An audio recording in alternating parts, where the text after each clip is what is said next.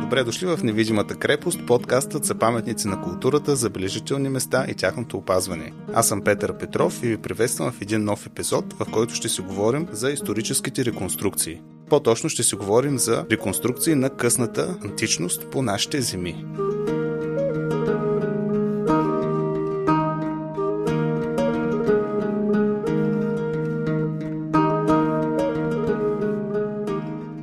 Моят събеседник в днешният епизод е историкът и писател Манол Глишев, който е член на Сдружението за антични реконструкции Мос Майорум, Упие, Сердице. Ето, че проговорих и латински язик. И то много добре. Така е. Всъщност, нещата може би са тръгнали от музеите и от музейните работници. И първоначално, може би първите реконструктори са били всъщност археолозите. Хората, които са се занимавали отначало с експериментална археология. Но това не са хора, които се обличат в старинни костюми или реплики на старинни костюми, а са хора, които се опитват да възпроизведат някакъв елемент от старинна технология, за да видят как той се създава и как той работи. Примерно, специалист по праистория може да се опита да издяла каменно уръдие на труда. Или специалист по, средните векове да се опита, медиевист, да се опита да изкове оръжие или домашен някакъв инструмент, някаква домашна потреба. Или керамика, в която после нещо да бъде сготвено. Даже съм виждал такъв експеримент на полска археоложка по време на фестивал в Румъния. Дамата, която беше сериозен коско джамит и доктор по археология, беше едновременно с това и самук гранчар, майсторка на керамиката.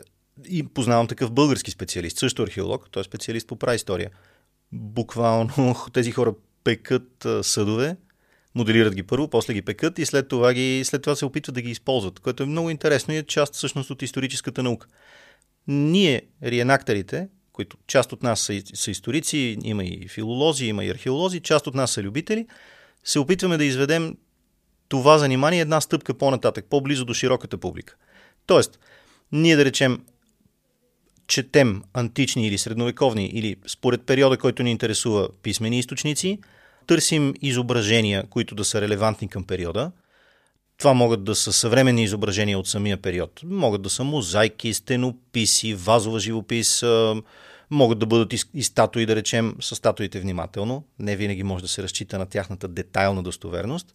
Релефи каменни, нали, също един вид скулптура и се опитваме по тях да възпроизведем както материала, така и цветовете, така и кройката на реалния начин, по който хората от периода, който ни интересува, в нашия случай късната античност, от 4 до 6 век след Христа, са изглеждали. Това е м- хем трудно, хем приятно, хем много познавателно хоби – тези от нас, които са професионалисти, историци, да речем, са една идея по-скептични, по-внимателни, не бързат към, към изводи, не скачат към заключения. Това е много ценно, да има лек скептицизъм. Тези от нас, които да речем са по-свързани с занаяти, ковачи, майстори по текстила и така нататък, те пък съответно са малко по-смели, те пък движат да речем нашето хоби напред. Тоест едни на други си помагаме, включително и с спорове понякога и ефектът е много добър първо за самите нас, забавлението, знанието и после и за публиката, надявам се. Всъщност, вашето сдружение насърчава това откривателство на историята, обаче тези предмети, които вие реконструирате като облекло, като дрехи, като оръжие или други оръжия на ежедневния живот, те лични ли са? Тоест, всеки човек ли си прави собствен инвентар или сдружението ги притежава или всъщност как? Комбинация е. Как става? Комбинация. За да направиш завършен образ на човек с конкретна позиция в живота от даден период, в нашия случай, да речем, свещеник от 4 век или войник от 4 век, римски войник, или а, готски разбойник, такъв нашественик, който вероятно също в частния си живот е и земеделец, и глава на семейство и какво ли още не, трябва да, да притежаваш определен брой минимум някакъв инвентар. Туника, панталони. Панталоните вероятно завършват с естествен чорап, обувки, най-вероятно от слабо обработена кожа. Тоест нещо като цървули на практика, особено за по-бедните готи. Ако става дума за военен персонаж, може би някакъв военен инвентар. Колкото по-богат, толкова по-добре въоръжен, наколкото, с колкото по-висок военен ранг е в иерархията на своето общество. Тоест това е или римски офицер-командир, или да речем готски благородник. Но от друга страна не е задължително да възпроизвеждаш непременно високопоставен персонаж. Това е много скъпо. Винаги се започва от по-низкия ранг, и това е съвсем естествено. Екипировката на един риенактор, възстановка джия, се гради, дето се вика цял живот. Ако това ти е хоби до живот, естествено. А, и в нашия случай Ние започваме с минимум екипировка. Дрехите, колана, обувките, тези неща. Трябва да имаш много прости неща за, за живот в лагера. Лъжица, чиния, чаша. Те няма как да са пластмасови, нали? Очевидно. Ако, ако твой персонаж е по-богат, чашата ти може да е стъклена. Защото има запазени находки, да речем, хубава римска стъклария от Египет, оцеляла и до днес. Голяма част от екипировката оцелява до наши дни, почти винаги от Египет, но не само. Ако имаш, да речем, лъжица, тя от какъв материал трябва да бъде? Какъв дизайн трябва да бъде? По находка. Винаги по археологическа находка. Моята лъжица, да речем, е по находка от и в този момент следва, цитираш публикация археологическа, която си чел и си си поръчал при майстор или си си изработил, ако си майстор, съответната лъжица, с която действително ще ядеш, ще я ползваш. Някои неща са личен инвентар.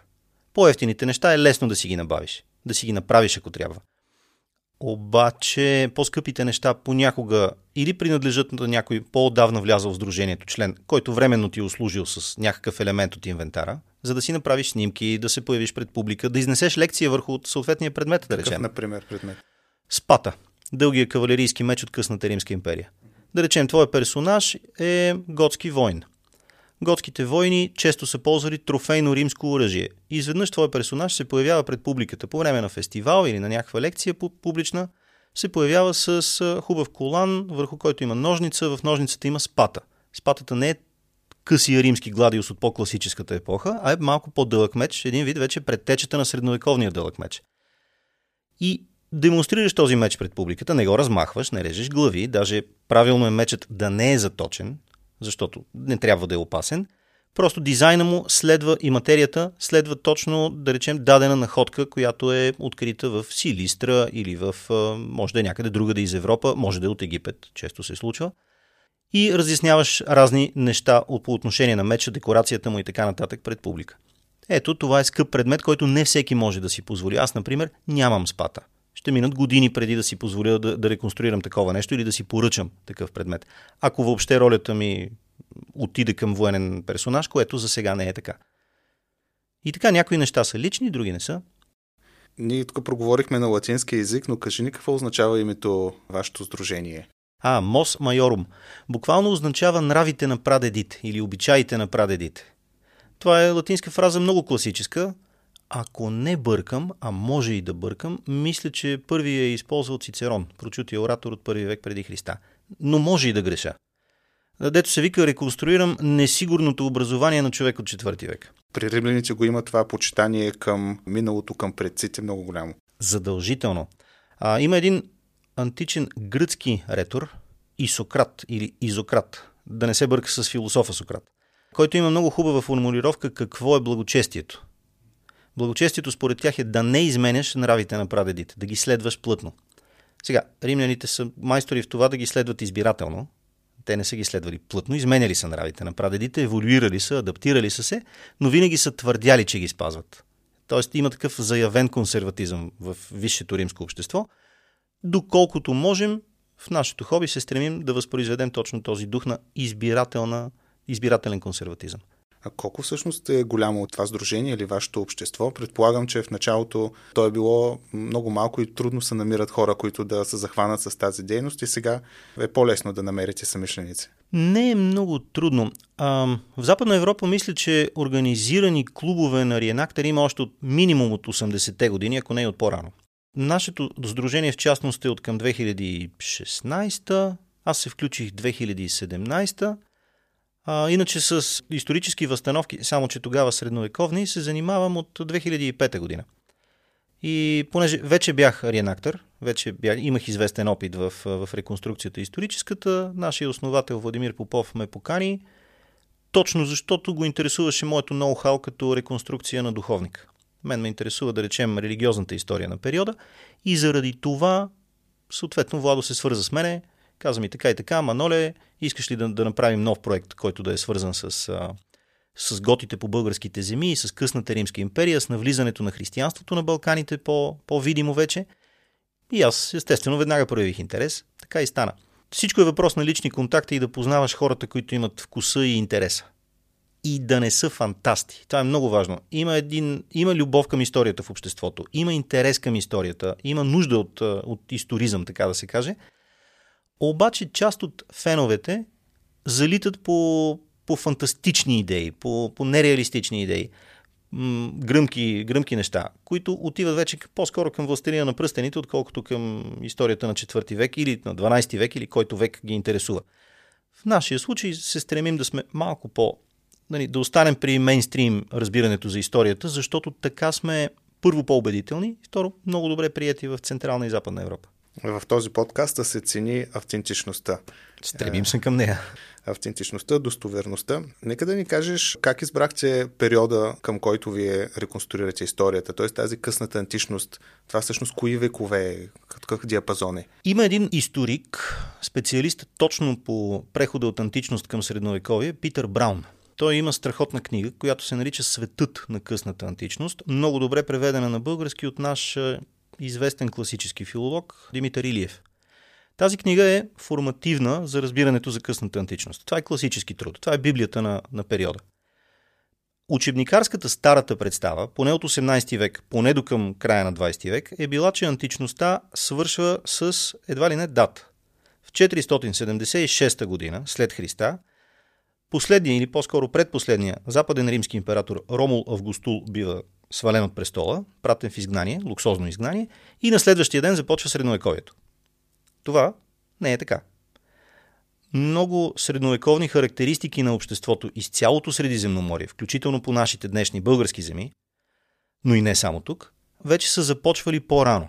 Например, закрепостяването на селените към земята, относителна феодализация, такава разпад на властта по места – възникването на отделни германски завоевателни, можем да кажем, варварски кралства тук и там, навлизането на християнството в римското късно антично общество. Това са все, все неща, които ги свързваме по обща представа с средновековието. От друга страна, много антични черти на обществото са се запазили и след 476. Например, половината Римска империя оцелява. Говорим за източната половина, това, което технически често наричаме Византия. Правилно или неправилно.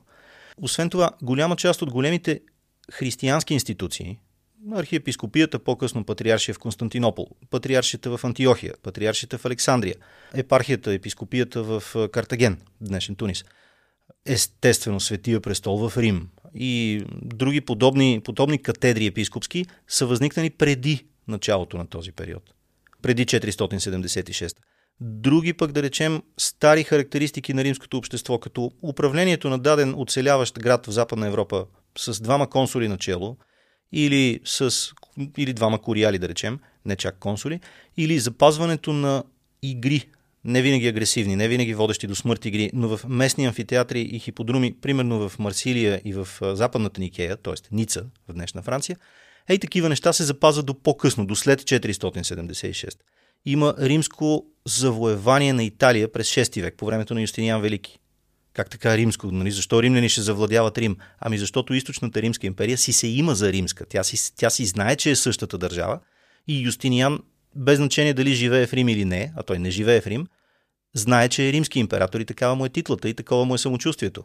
И той все още говори латински, издава закони на латински, надписите по монетите му все още са на един такъв смесен шрифт. Има, има латино-гръцки м- легенди по, по ромейските монети, който продължава до 10 век, може би.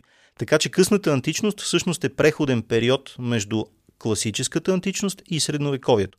Тя е периода, грубо казано, 4, 5 и 6 век. От 300-та до към, до към 600-та година, грубо казано. Това ли я прави толкова интересна, че е преходен период и всъщност имаш всичко от двата свята и един, може би, конфликт, който се създава да. между двете култури? Това е невероятно интересен, той е формативен период. Много неща, които ги знаем като средновековни, а оттам и като ранно модерни, много неща, които вече са ни познати. Примерно това, че градския пейзаж се доминира от големи църковни сгради които всъщност са стари, като дизайн са стари римски и даже елинистически постройки. Нали, базиликите, продълговатите църкви. В София имаме една такава много красива сграда и това е базиликата Света София пред храм паметника Александър Невски. Такива доминиращи големи тухлени базилики изпъстрят целият късноантичен свят. Това е много типично за периода. Хем е антично, хем е средновековно и периодът е, период е безкрайно интересен. Империята продължава, Римската империя в този период продължава да е жизнена, енергична, агресивна държава дори и да е свръхсилата на средиземноморския свят, същевременно губи територии и самата тя се изменя, обществото и се изменя. То се упростява. Да речем, градския живот запада, или пък градовете почват да стават по-тесни, по-малки, но по-добре укрепени поради външните опасности, поради варварските нашествия.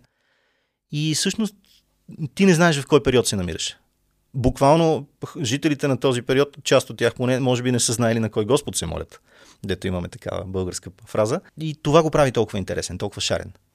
Нека да кажем и все пак каква е целта, освен забавлението на историческите реконструкции. Например, може ли да кажем, че те имат познавателна цел, т.е. или популяризаторска? То е комбинация. Популяризацията води, надяваме се, до знание, включ... първо сред самите нас, после и сред по-широката публика. Случвало се е на фестивал да дойде човек, който е напълно неподготвен, интересно му е, забавно му е и пита, вие сега рицари ли сте? Да. И отговор е да и не. Защото Робърт Грейвс го е написал много хубаво в предговора към романа си Велизари. Романа засяга точно нашия период, около началото на 6 век. Велизари е историческа личност и е римски пълководец, класически римски пълководец, но той принадлежи на същата епоха като легендарния крал Артур.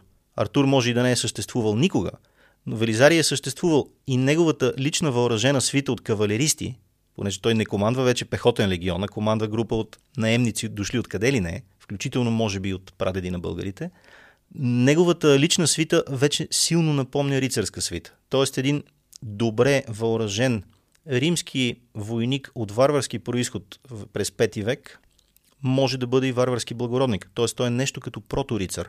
Но не е рицар, той е римски войник. Така че отговорът е винаги леко сложен, леко двойствен. Това е безкрайно интересно. Публиката това нещо, като го научи, се запалва понякога, особено, да речем, гимназисти или пък още по-малки ученици. Естествено, имали сме и случаи, когато бащите на семейства идват и ни дават акъл. Как точно? Не ги правим правилно нещата. Но нали, към това се отнасяме с хумор. Да, случвало се даже и да понаучим нещо. Не, нали, не сме затворени от към, от към нови източници на информация. Но се е случвало и да се позасмеем. Общо взето, комбинацията от забавление и знание е много добре дошла. За какви хора е подходящо това занимание? Трябва ли непременно да си историк? Или Не. може всеки, който има? Всеки може. Историята, както и повечето хуманитарни науки, според мен, е относително достъпна, стига човек да има здрав разум. Да познава терминологията до някъде, да има интерес и да, да умее да отсява фантастиката от реализма. Тъй като историята не е все пак, както се казва, не е ядрена физика, не, не се налагат много изчисления или такива неща. Достатъчно е човек да натрупа някакви познания, стига да има интереса по, да речем, история на костюма, история на религията. Да знае, че трябва да прави критика на изворите. Когато четеш някакви извори, част от тях вероятно включват и фантастични елементи, част от тях включват реалистични елементи. Кой елемент е фантастичен? Тук започва текст критиката, така да се каже. Не е просто каквото ти решиш, че ти харесва да е истина. Това в никакъв случай не е така. Напротив, трябва да прецениш извора съвременен ли е за периода или е по-късен от него. Нали, няма как да е по-ранен. А, очевидно. Извора съответно с каква цел е писан, от кого е писан, на какъв език е писан, с какво образование е автора, с каква мотивация е автора. Можем ли да оценим тези неща или не можем? Противоречи ли този извор или дадено твърдение в този извор, в тази книга, тази хроника, това писмо или каквото е там, противоречи ли на други извори? Кое твърдение за дадената епоха, да речем, е по-често срещано и кое е по-рядко срещано? Тези неща заедно изграждат някаква версия на историческата реалност, която изглежда убедителна. Пак има елемент на спекулация, но общо взето като приложи човек информираност и здрав разум, няма да изпадне в фантастика. Тоест няма да има Нашите древни прадеди атлантите основаха Търново и Нью Йорк и ние българите сме открили, че Земята е плоска, а пък всъщност ваксините вредят и да речем Римската империя всъщност е продължение на България с други средства. Това са глупости, ние не правим това. Нека да продължим разговора така. Аз когато се подготвях за тази тема, направим впечатление, че открих много други подобни организации, uh-huh. които се занимават с някакъв вид възстановки. Да. А, например, аз съм от Стара Загора и там е популярно изложение Багатур, да. които, разбира се, се занимават с един друг период една по-различна култура, нали, прабългарската. Те са вече в чисто ранно средновековие, грубо казано 7-9 век. Първото българско царство. Кажи ни, каква е разликата между такива други организации, които може би ти познаваш по-добре и това, което вие правите? Има ли някакви нюанси, освен историческия период? Първо е периода, разбира се. Да, средновековието е много интересен и много богат период, както на събития, така и на, на инвентар. Даже е много по-сложен за правене като инвентар и е, и е по-добре познат на публиката генерално. Има много добра група във Варна, която се занимава с Второ българско царство, което е особено труден период, особено сложен и с началото на османското нашествие, 14-15 век на Балканите. Това е Чигот. Началото. Началото на османското нашествие, да. Според мен пика и даже края на, на османското нашествие, втората обсада на Виена, 1683. Нали, нашето сдружение Мос Майорум е далеч от този период. Ние се занимаваме с от 300-та до към 600-та година, т.е. с късната античност. Варненския клуб Чигот се занимават с Второ българско царство и включително навлизат в 15 век. Включително мисля, че те правят реконструкция и на Варненската битка, 1444 година. И основното, което различава подобни клубове и издружения, наистина първо е периода. После може би е подходът. Нашият подход е, както казах, малко по-скептичен, малко по-консервативен. Стремим се да останем в мейнстрим историческата наука, да не, да не създаваме фантастика, да не изобретяваме топлата вода и да не откриваме Америка, а още по-малко Атлантида. Докато има сдружения, които подхождат по купунджийски, по-смело, по, как да го кажа, да, с повече фантастика. В България напоследък са доста на мода, и в това има смисъл, са доста на мода изследванията върху древните траки. Античното население на българските земи, обаче от класическата античност. Да кажем, 6 до към 4 век преди Христа, преди началото на класическия елинизъм. Това времето на Илиада ли е? Не, това е времето на Александър Велики. Това е времето на най-големия фен на Илиадата. А, напротив, Илиадата по-скоро би трябвало да отнесем като текст към 6 век преди Христа, като съставяне на текста може би към 8 век преди Христа, а като събития още по-назад 1000 години преди Христа или дори 1100 години. Но това вече е съвсем друго нещо. Мисля, че в България нямаме, нямаме точно такива групи, които да се занимават с толкова дълбока древност. Та, за траките класическите, безкрайно интересна цивилизация, направо го казвам, те са цивилизация, обаче феновете на тази култура, на тази цивилизация, понякога някои от тях имат, за съжаление, склонност към измислици и към преувеличения, и към фантастика, и към неща, които ние се стараем да ги избягваме.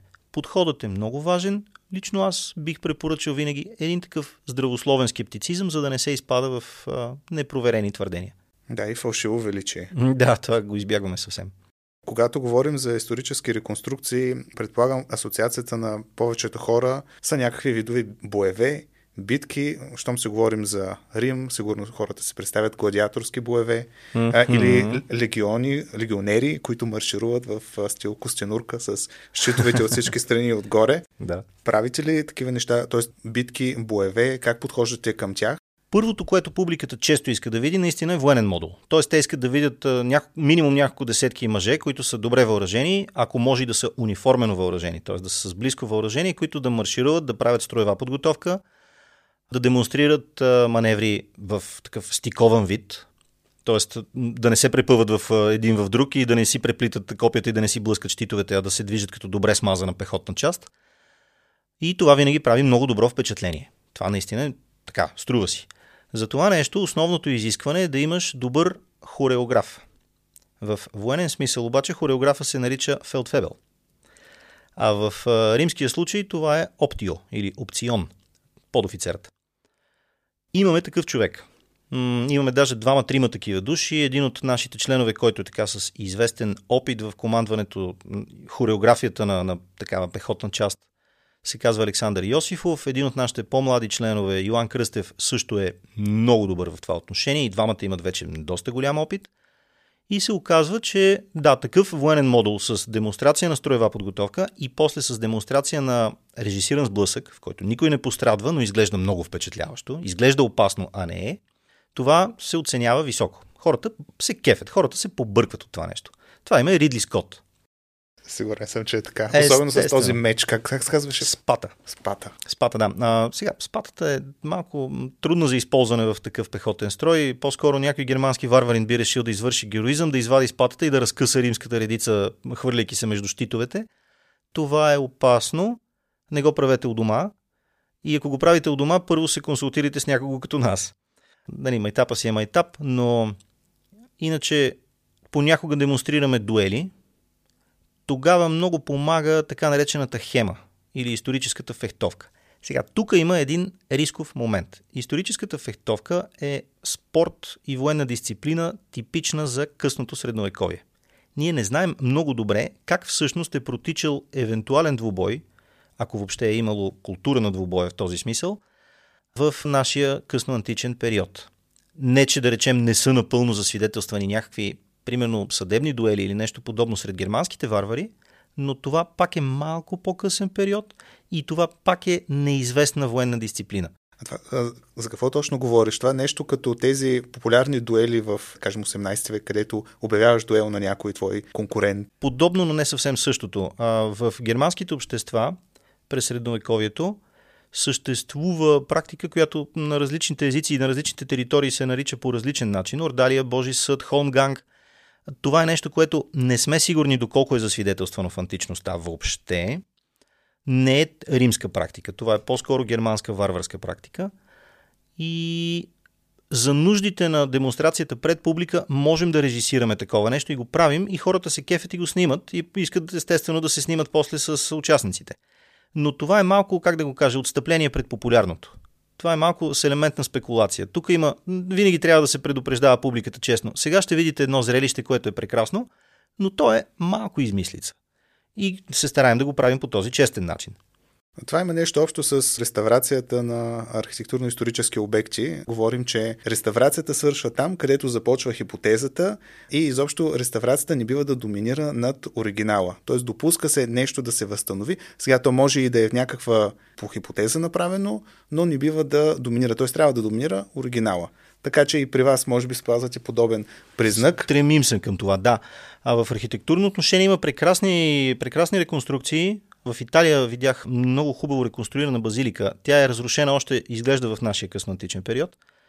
Но тъй като архитекта, който е отговарял за реконструкторската работа, е имал много добри консултанти археолози и самият той вероятно е имал вкус към, към античната архитектура, е реконструирал много, много лека надстройка от нещо като метални, метални прътове, които само формират такъв кух контур на сградата и се получава действително видима римска базилика с кръстообразен строеж, с двускатни покриви, обаче тя реално не е надстроена. Само са фиксирани старите стени близо до основите, ниско над земята, а нагоре метала ти позволява да видиш почти имагинерно, почти като във въображението си как трябва да е била довършена сградата.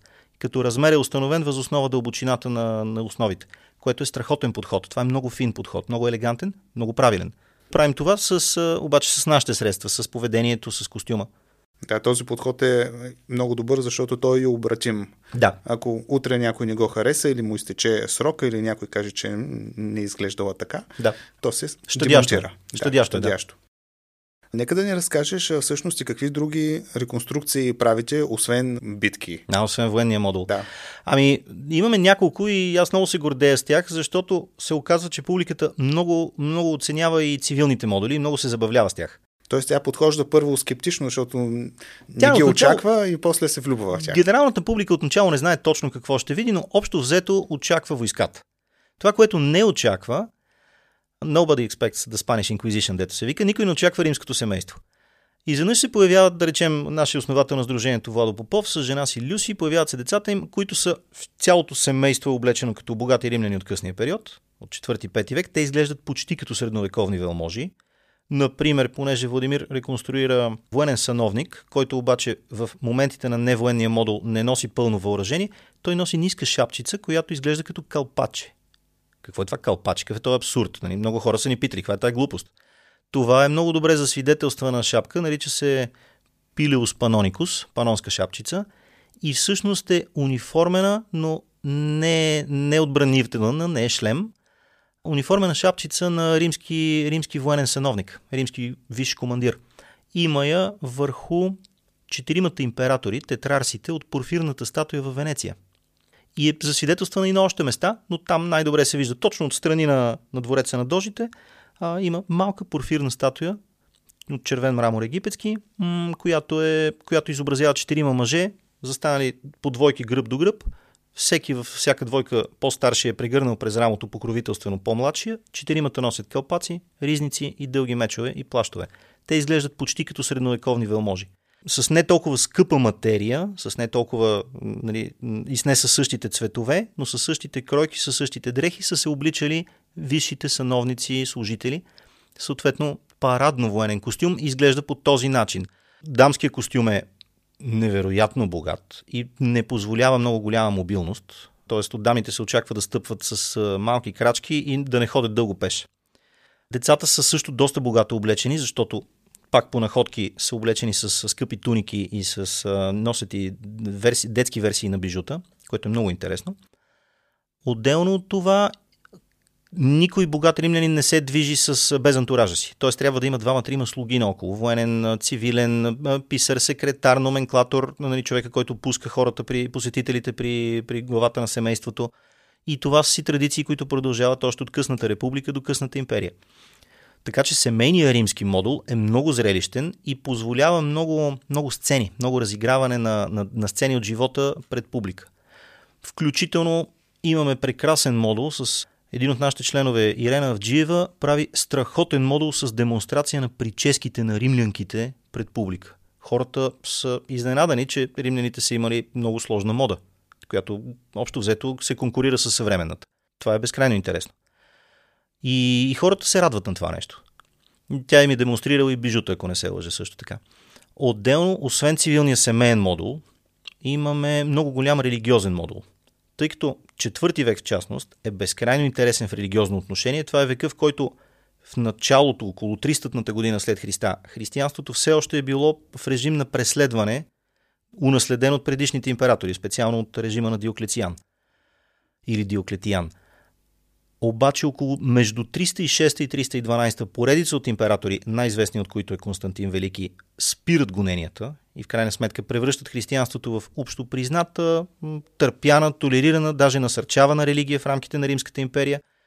И има след това един период около 360-363, когато поредният римски император Юлиан отхвърля публично християнството и се връща към езическите култове, но без да забранява християнството. Имало е случаи дори на наказвани християни по негово време, но няма генерална, генерална, генерално гонение. И след това има един период към 300 и, след 379 до към 395, в който при царуването на Теодосий Велики, който е страхотен фанатик, всички останали култове са абсолютно забранени в рамките на Римската империя, с едно малко изключение едва търпяните юдеи. Един вид като, като все пак предтечи на християните са изтърпени да съществуват в римските градове, но не са толерирани. И в целият този период, между, грубо казано, между Константин и Теодосий, християнството и езичеството съжителстват. Не винаги мирно, това е опасен период, това е драматичен период, даже трагичен за, за езичниците. Но, но това е момента, в който християните се превръщат от гонени, първо в доминиращи и после в преследващи. И този период се опитваме да го реконструираме първо с малък късно, късноязически модул. Опитваме се да демонстрираме силно спекулативен ритуал в чест на Митра, който се базира, римското божество Митра, което е от ирански происход, което се базира на два текста. Един е така наречената литургия на Митра, която може би е съставена скоро преди 300-та година на старогръцки язик, и химна Михр Ящ от персийската Авеста. Отделно от това имаме по-голям християнски модул, в който сблъскваме две, две, християн, две версии на християнството. Едната е мейнстрим версията, тази от която ще произлязат и православието, и католицизма, никейското християнство, християнството на светия Танасий Велики. Другата версия е доста интересна и доста влиятелна в периода – арианското християнство.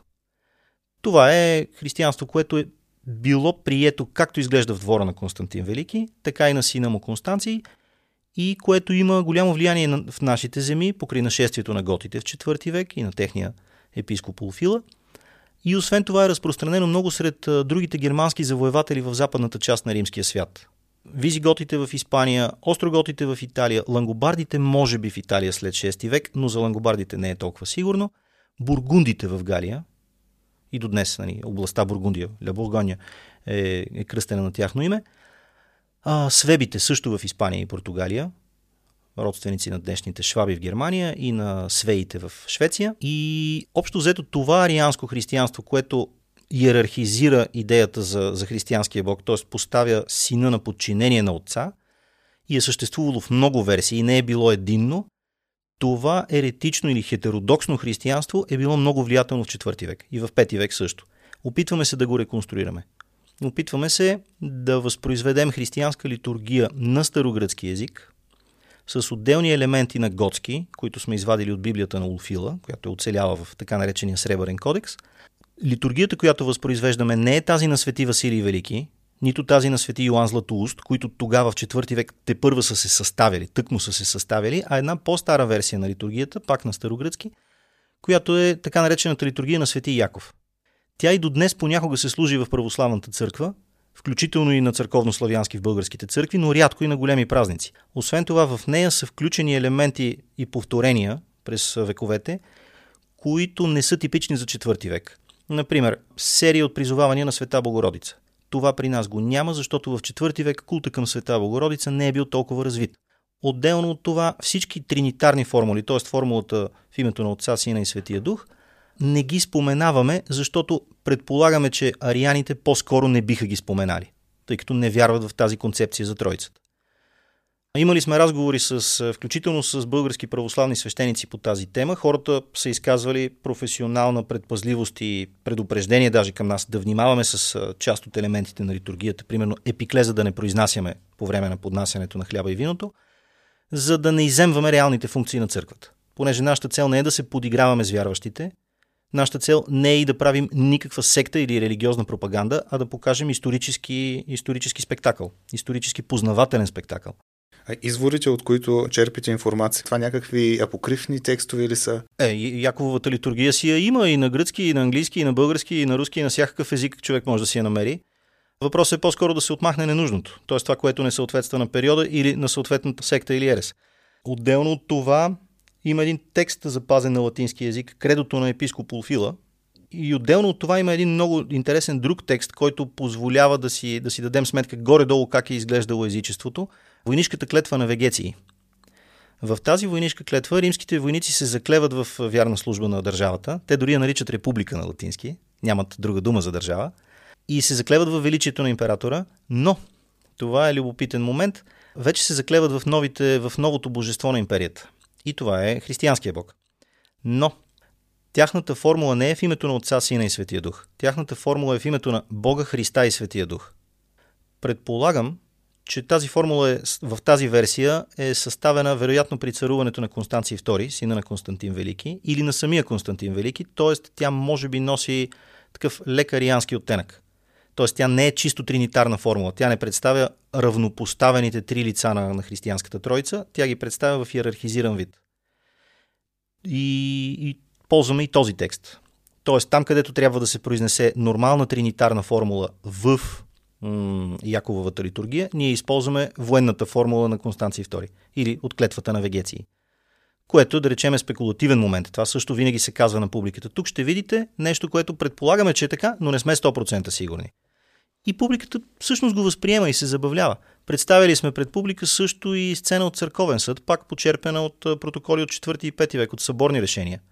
Църковният съд се радва на голям успех, защото, както се казва, всички въпроси, свързани с съд, глоби и такива пререкания между защита и, и обвинение, са познати на много българи и публиката реагира с разбиране.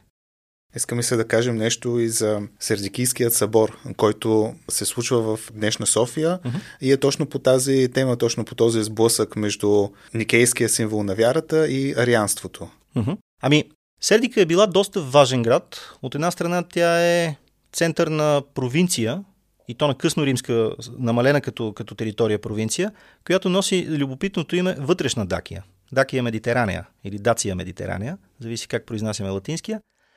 Защо Дакия? Защото в края на трети век император Аврелиан измества буквално Дакия на юг от Дунава, връщайки римските граждани южно от Дунава и изоставяйки териториите на днешна Румъния а, за по-лесна отбрана. Той съкръщава границите. Добре, София се превръща или Сердика се превръща в провинциален център. Оттам следва, че примерно в Сердика, да речем, е издиган, интронизиране един младши сън император Крисп, един от синовете на Константин Велики, с нещастна съдба. А, и отделно от това тук са провеждани събори. В София има няколко места, които, за които могат да се водят спорове, дали някой от тях не е, не е мястото на събора. от 4 век. Нали, някои говорят за ротондата Свети Георги в двора на президентството, други говорят за базиликата Света София до храм паметника Александър Невски. Тя може би е малко по-късна все пак. Трети говорят за мартириума в юж... началото на Южния парк. Това не е много сигурно, но не е невъзможно. И така. Този Сердикийски събор е един от няколкото събора през 4 век на Балканите, които имат за цел да решат противоречието възникнало между ариани и, грубо казано, православни. В Западна Европа бих казал католици, защото в този период няма разлика между православни и католици.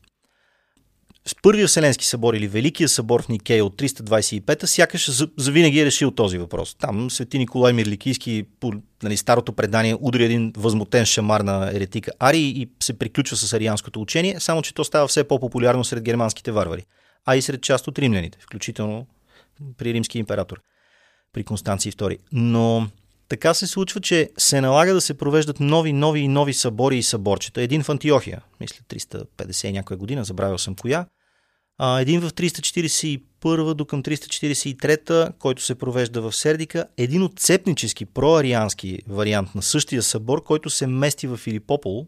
Мълцинството арианското епископи се бяга от Сердика и се, и се настанява в една от базиликите на Филипопол, може би в голямата базилика. И там приема обратни решения в сравнение с Сердикийския събор. Паралелно с това се провежда един събор в Сирмиум, днешна Сремска Митровица в Сърбия – където римляни и готи християни заедно формулират няколко различни конкурентни версии на, на, на кредото, т.е. На, на символа на вярата. Включително оттам е запазения латински текст на, на кредото на Луфила. Интересно, че не е на готски, не е на гръцки, на латински е. Може би просто защото извора е такъв. Така че четвърти век е период, в който много от големите провинциални центрове стават места на, на християнски спорове, събори, формули и контраформули – Включително съборите стават всекидневна такава практика на, на духовен съд. Едновременно с това съборите стават и нещо като много легитимни, ще го кажа доста смело, но парламенти на Римската империя. Особено, примерно, Великия събор в Никея, който събира над 318, 318 са само православните, а над 318 епископи от цялата империя, т.е. това са главите на християните от над 300 града, над 300 големи общини, това е събитие, което не е виждано до тогава толкова представително, толкова много земи да дойдат хора. Това е по-легитимиращо от самия Сенат. Това, е, това наистина е представителството на цялата империя, събрано пред очите на императори и то от местни големи уважавани религиозни лидери. И хора, които вече имат и образование, и административен опит, а не винаги са земевладелци. Даже това е интересното. Докато Римския сенат, да речем, е много по-многоброен, но представлява много по-малка извадка от обществото, само земевладелците, само старата аристокрация, а, и повечето императори вече въобще не се съобразяват с този сенат, то с, с, с съборите императорите се съобразяват, изпитват интерес към тяхната дейност, дори когато император е просто някакъв военен, което е най-честия случай, и, и, се, и император изисква от събора решения, изисква от събора формули, изисква от събора работа, сериозна работа. И най-интересното е, че вътре в тези събори самите епископи са от най-различни прослойки. Някои от тях са от богати семейства, да, други са от бедни семейства. Някои от тях са гърци, други са римляни от Италия, италийци, латиноговорящи, трети са гали, четвърти може би траки, египтяни, сирийци, испанци, иберо-романи. Всякакви хора, включително нали, на Великия събор най-представителният авторитет е Оси от Кордоба, испанец, иберо-роман. Така че Даже има един римски историк към Ян Марцелин, който казва, че пътищата на империята са се изпълнили с галопиращи епископи, които бързат от събор на събор, като конгресни учени. Този период е безкрайно интересен. И Сердика е част от, и със своя събор е част от това голямо духовно движение и културно движение на периода. Аз ще поканя да направим един бонус епизод за Офила, където да разкажеш много повече за, за тази личност, която, за която аз, често казвам, не предполагах, че съществува. за самите Гочи. Ако искаш, кажи с няколко думи нещо повече за него. Разбира се. Ами, един, част от нашия религиозен модул го измислихме заедно с Владо Попов и беше, беше много интересна идея и продължава да е интересна идея и сме я правили в Никюп, в Никополисът Иструм, близо до Търново. Улфила е вероятно от, от етническа гледна точка полугод, полуримски гражданин. Римската част от него вероятно идва от а, гръцко говорящата част на империята, даже от Малазия. Тоест това е човек от смесен происход. А вероятно е роден северно от Дунава, в днешна, може би, Румъния или Украина, през 4 век. Този човек вероятно първоначално е бил езичник и вероятно, пак няма как 100% да сме сигурни, е роден сред готите, които по този, в това време владеят левия бряг на Дунава, защото част от семейството му е било изселено принудително, т.е. били са отвлечени като роби сред готите. Самите готи са германоязичен, източно-германоязичен народ, с, своя династична традиция, с своя стара езическа германска традиция. А, говори се за това доста често, че готите били гети, тъй като един от първите им историци ги приравнява към гетите. Но това е по-скоро архаизация, не е, не е, не е реалност.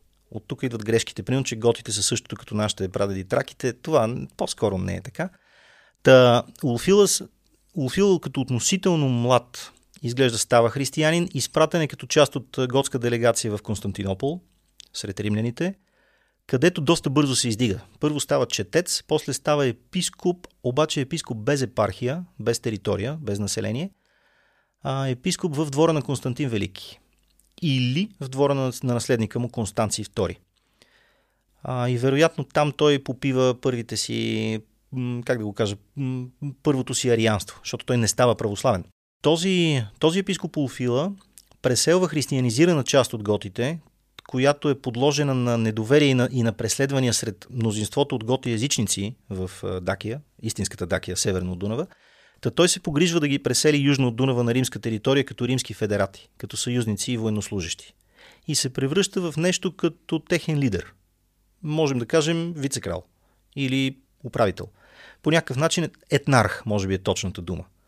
Горе-долу по начина, в който в Османската империя митрополитите на православната църква са етнарси на, на, своите, на своите християнски населения пред османската власт. Нещо подобно е Улфила за готите в рамките на Римската империя през 4 век. Той живее дълго, участва минимум на събора в а, Сремска Митровица, в Сирмиум. Там изказва едно уникално кредо, за което ще говорим повече в бонус епизода – и най- може би най-голямата дейност, която той извършва, най-ценното, което е направил, е, че той съставя специална азбука за готския език. Готите до тогава, ако въобще пишат, пишат с някакви много примитивни руни, с старшите руни, така наречените. По негово време започват да си служат с буквена писменост. Тоест този човек, знаейки добре гръцки, може би и латински, имайки представа от формалната граматика и граматически школи на, на класическия свят, съставя подобна граматика и за, и за готския език – което му позволява да преведе Новия завет и части от Стария завет на, на готски язик. Този негов превод е оцелял. И имаме текст.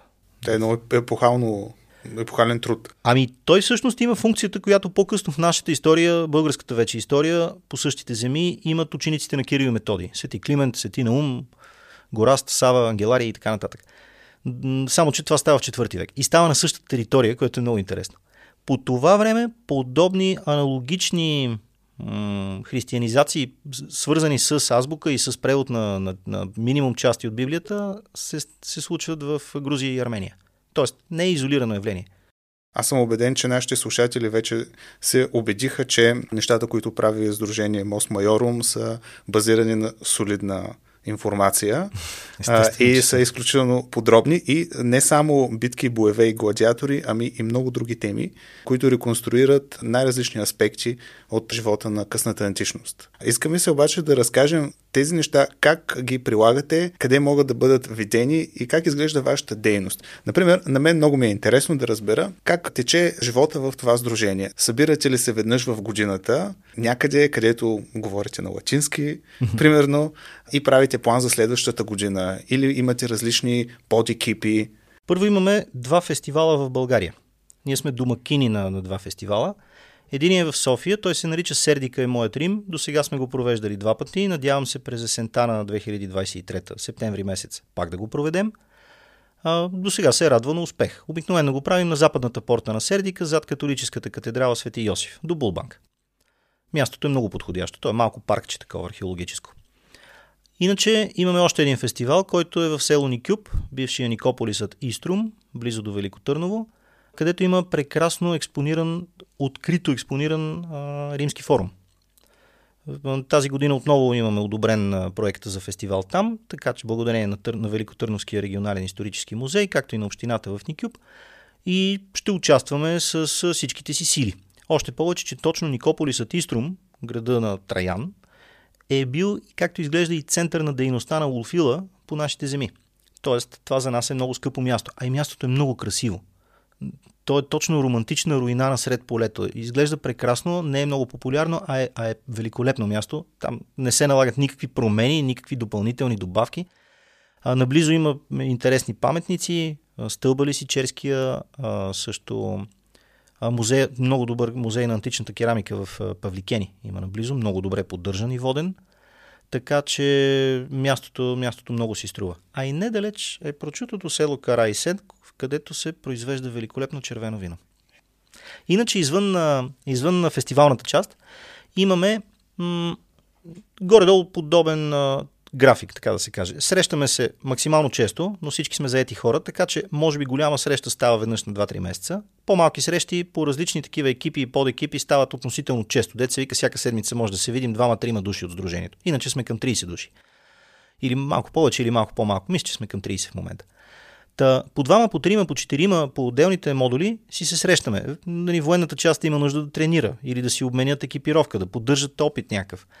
А, свещениците имаме нужда да си репетираме литургията и да я изменяме, да я добавяме, да, да добавяме неща към нея, да махаме неща от нея, ако сме намерили, че някаква глупост сме направили на предишен фестивал. Нали, трябва да самата реконструкция еволюира.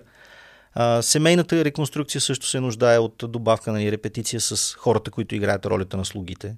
Днес играеш ролята на слуга, утре като оправиш нали, екипировката, ще играеш ролята на господар. Това е нормално. Това пак е част от еволюцията. Това във всяко сдружение го има. И Срещаме се относително често, стараем се да имаме няколко фестивала в годината. Включително тази година ще участваме през април месец на Натале Ди Рома, раждането на Рим, което е много голям фестивал в Италия. Наши приятели го организират в Италия.